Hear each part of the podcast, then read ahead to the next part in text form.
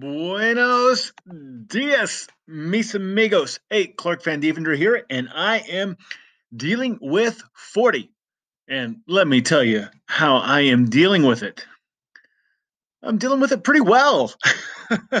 All right, I'm almost a year into this 40 thing, almost 41 now. And gosh, honestly, I'm in a far different place than when I started this podcast a year ago. I'm actually flying to Orlando on Tuesday for a conference. It's a couple days from now. And it was at this same conference a year ago when I was 39 and I had just a few weeks left in my 30s that I got the idea for starting this podcast. I was speaking at this conference, which sounds cool and everything. I mean, when I was 20, the idea of being a speaker at a conference sounded big time. But I'm going to this conference a year ago and I'm I'm speaking for free. All right, not exactly where I thought I'd be at this point in my career. All right, there's been detours, right? All right, one of the other speakers, one of the big shots at this conference a year ago, anyway, uh, retired president of my alma mater. Right, he's like a retired college president, iconic president. Like he was a big deal. All right, grew the school exponentially. His name is Jim Barnes. And Dr. Barnes and I arranged to have uh, lunch together one day at the conference. Now, here I am, 39. I'm meeting with a trusted advisor who's in his 70s, um, it maybe late 70s. All right. It, it seemed natural to talk with him about business, to be honest with him about what I'm good at, what I'm not good at, let him make some recommendations to me for clients, give me some ideas, maybe offer to make some contacts for me. But that's not what I wanted to do at that lunch meeting. I wanted to tell him, like, because he had known me when I was 20 years old, right? Uh, and I was like a big shot on campus. I, I wanted to tell him I felt like I'd been a big disappointment, and and ask him if he had felt with any if he if he dealt with any emotions like this when he was turning 40 right and ask him for advice on life after 40 and that's what the conversation was and it was like episode 0 of this podcast. And and then i got the idea hey let's like what if i had lots of conversations like this? Right and that's that's how this podcast started and over the next few months, I had some amazing conversations with people about life after 40. You can go back and listen to them on this podcast. And those conversations have really helped me have perspective. Uh, right around the the time of the uh, New Year's, I was reaching out to uh, one by one to all the people I'd interviewed on this podcast, just going, man, like that may have just been a one off conversation for you, but that conversation was a big deal for me. And, and there's no one I've interviewed on this podcast who I I haven't thought about that conversation over the course of the past year. A, a, year ago, I was in a far different place. And I remember it being February 1st of last year. All right. Actually, I just uh, went back and read a journal entry I wrote on February 1st of last year and I was writing about how much I had to do. All right. It was like the sand was running thin in the hourglass. It was February 1st, the last full month before I turned 40. And get this, all right. Like I wrote, like I was thankful that it was a leap year, that there would be a February 29th. And, and not that I was like, I couldn't cope with the number 40, right? But like I had all this stuff I wanted to accomplish before I turned 40. And I was so far behind and I was trying to close the gap. I just can't believe what a different place I'm in right now. So so backing up, there's a few lines from a song by Passenger that have resonated with me. I love Passenger. He's a philosopher, poet, songwriter, singer. His music is melancholy. And there's this line well, I have a big old heart. This I know for sure. But I don't know what my love is for. All right, and that song, like I can look at that song, and that song um, just like was my song, right? In the in the soundtrack of my life, right? There's there's a season where that's my song. Um, but it's just not where I'm at right now. It was it was where I was at for a long time. Long time. Like if you ever feel like you're wandering in the wil- wilderness, I've I've felt that. Like a year ago, right around the time I was having lunch with Dr. Barnes, I was talking with another one of my old college professors, and and I was like, I've been feeling this for a while. He's like, How long? And I'm like, uh, a couple of years. He's he's like, uh right. So from my senior year of high school, right until oh about the age of 30, everything I did in life worked. So before that, I'd always struggled at school.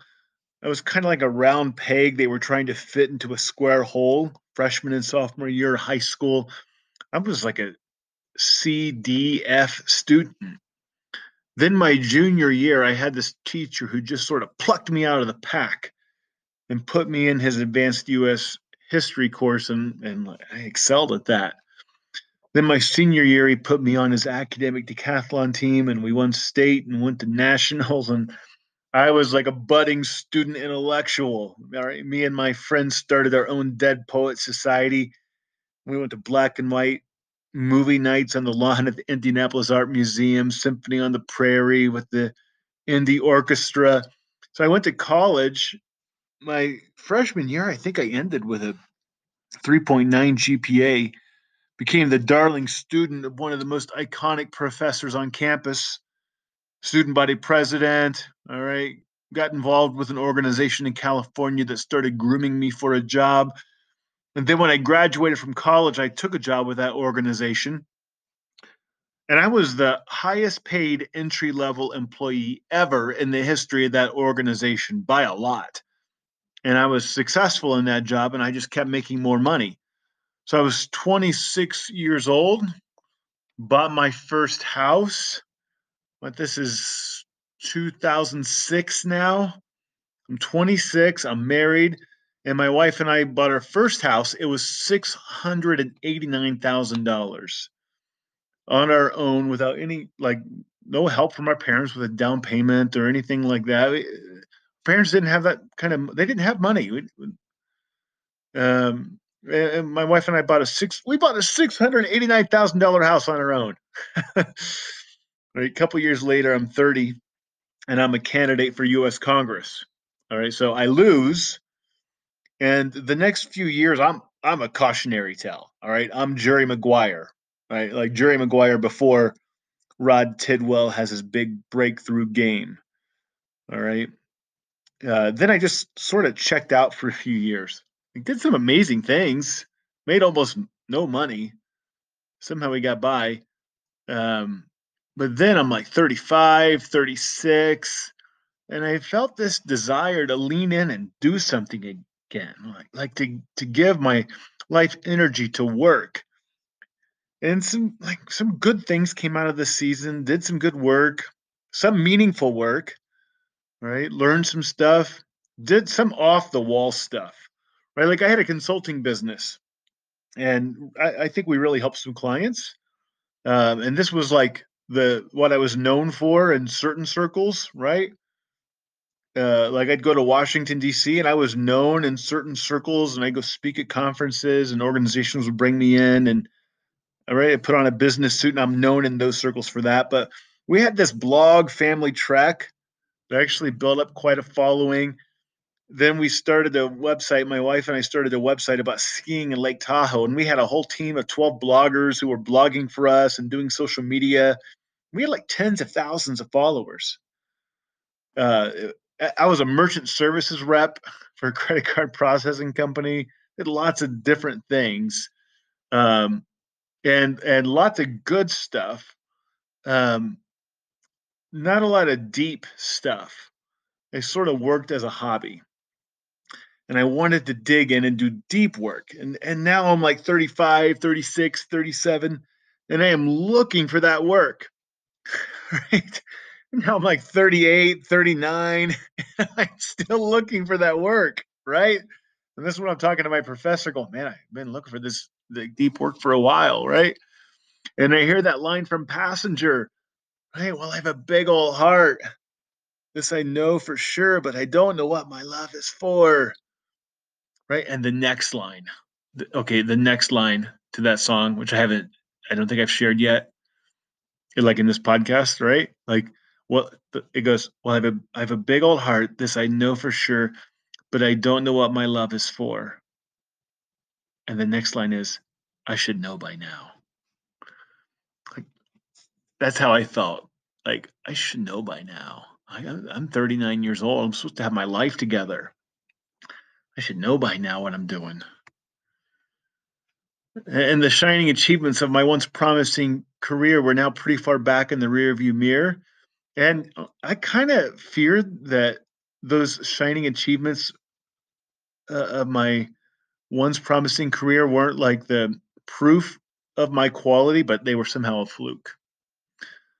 Uh, so that's where I was a year ago when I started this podcast. And now a year later, uh, like I've worked more in the past year and honestly, like made made more money in the past year than just about any year of my life.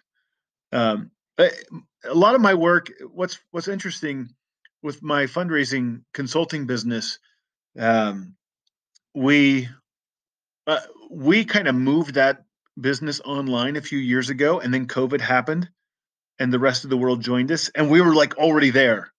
It was just great, right? Um, and that was one of those things. Yeah, we we built an online training program, and and then everyone uh, was online, and and we were already there. Um, so that that just worked out.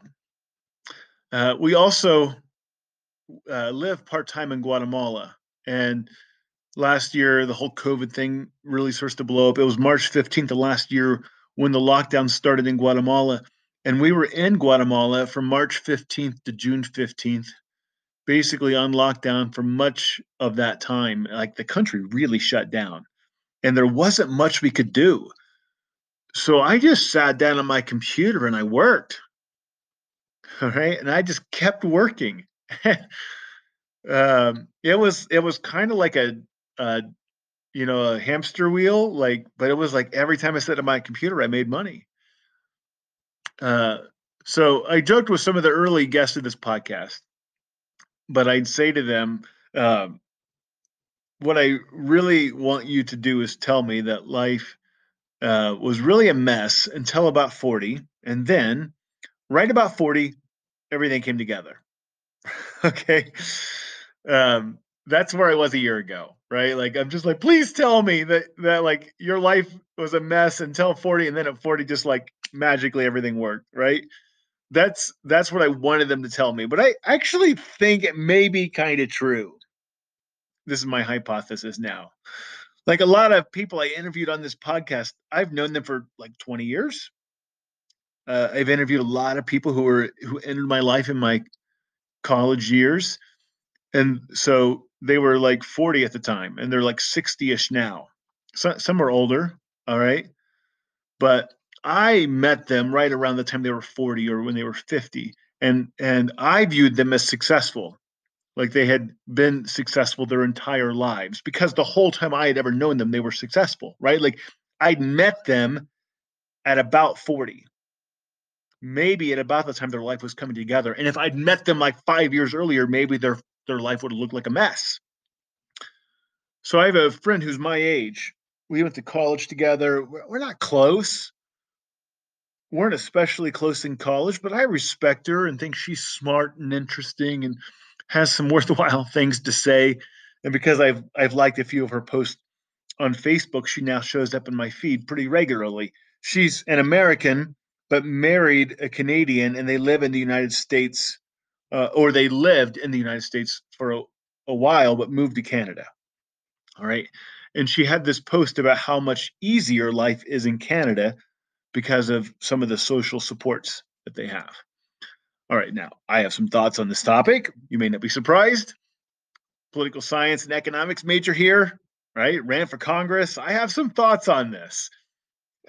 Like, and, and I think there's something to what she's saying. But, but I, I think the biggest reason that life has maybe gotten a little bit easier for them has nothing to do with moving to Canada. I, I think it's turning 40 right? This is just my experience. At 40, some things start to come together. Like the Steve Jobs Stanford address, I could not connect the dots looking forward, but looking backward, I can see how the dots connect. All right. The things I have learned, the relationships I have made, the house that I bought when I could barely afford the mortgage. Now the mortgage feels manageable. So I, I wrote a book called Unworking. Uh, it, it's on Amazon. You can get it there. Right. And I was looking at a copy of the book that belongs to a friend of mine, and I'm looking at things he's underlined and his notes in the margins, right? Which is a pretty cool thing. But I'm like, I work more now than I did when I wrote this book. And he's like, yeah, and you stay at nicer hotels too. Right? Like it's it's funny how like, yeah, you want to make more money, well work work put in put in the time, right? Uh, not that we're rich, uh, but, but like yeah, we're we're doing we're doing okay, right? And and we have spent most of the past year and a half in Guatemala where it's much cheaper to live. We've had our house in Tahoe on Airbnb, which is a very in demand vacation rental location. The economics work out well. Sometimes you have to do things other people aren't willing to do. So, uh, we've made a lot of progress in the past year, but I still feel like I have some good boundaries in my work, right? Um, I am a machine when I go to work. Like I don't eat during the day. I fast every day until like 6 p.m. So like there's no lunch break for Clark. I just work. I put my head down and I work. I'm a machine. When I work, I, I feel like I have good boundaries.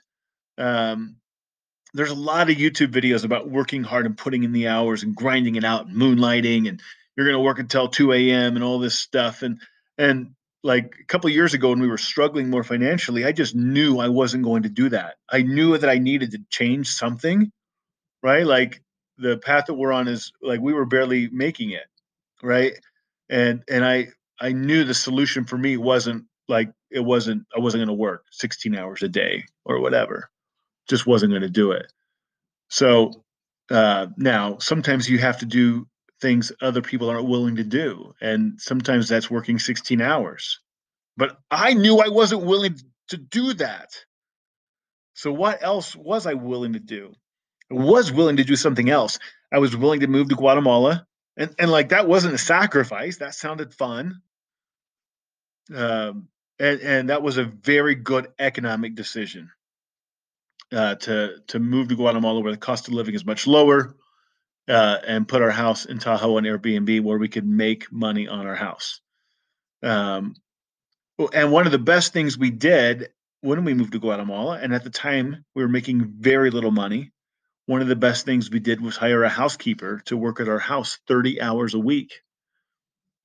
I mean, it's crazy, but my wife and I wanted to put more time into our work. It wasn't just like, let's move to Guatemala. It was like, let's move to Guatemala and work more and we can hire someone to work in our house 30 hours a week and that will free us up to work more.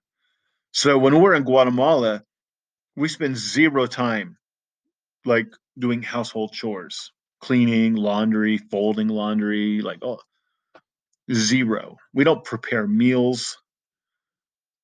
Like cooking is a weekend activity if it sounds fun.